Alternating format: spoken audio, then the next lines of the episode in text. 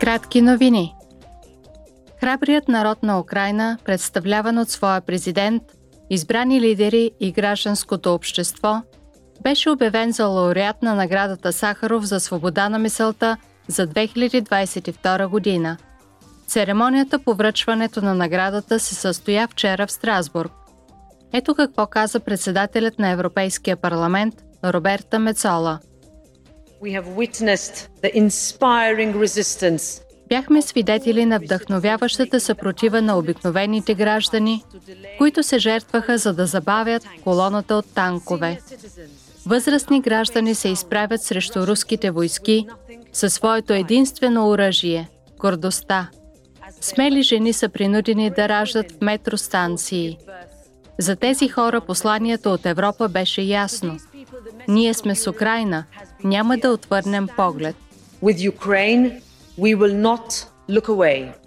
Украинският президент Володимир Зеленски се обърна дистанционно от Киев към пленарната зала и заяви І я вітаю вас від всіх тих, які воюють. Поздравявам ви от името на тези, които се бият, които работят в името на Украина, в името на свободата, в името на това, без което е невъзможно да си представим всички нас, живота, Европа. Невъзможно е да си ги представим без Украина и без свобода. И не само защото такъв образ ще бъде неверен, а защото всеки опит да се лиши Европа от Украина и от свободата винаги е престъпление.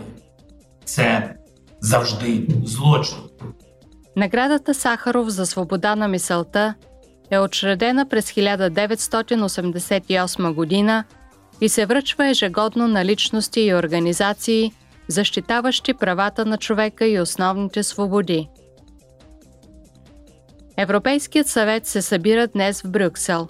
Вчера в Страсбург парламентът определи приоритетите си за това заседание. Председателят на Европейската комисия Урсула фон дер Лайен насочи вниманието на евродепутатите върху екологичния преход – ето какво каза тя. Подкрепата за екологичния преход е правилното нещо, което трябва да се направи, но ако се направи както трябва, по прозрачен начин, в дух на сътрудничество и чрез гарантиране на еднакви условия. Това трябва да бъде състезание с времето, а не състезание един срещу друг. Надпревара за по-високи стандарти а не надпревара за снижаване на ставките с цел привличане на инвеститори. На срещата на върха в Брюксел държавните и правителствените ръководители ще акцентират върху развоя на войната на Русия срещу Украина и върху начините за по-нататъчно подпомагане на Украина. На пленарното заседание евродепутатите представиха своите предложения за защита на правата на хората с увреждания и за справяне с дискриминацията. Те призоваха за система, която насърчава социалното участие. Европейският парламент поиска нова правна рамка за правата на хората с увреждания, която да спомогне за премахване на стереотипите. Той също така призова за законодателство относно приобщаващите предприятия и за по-добро използване на средствата на Европейския съюз.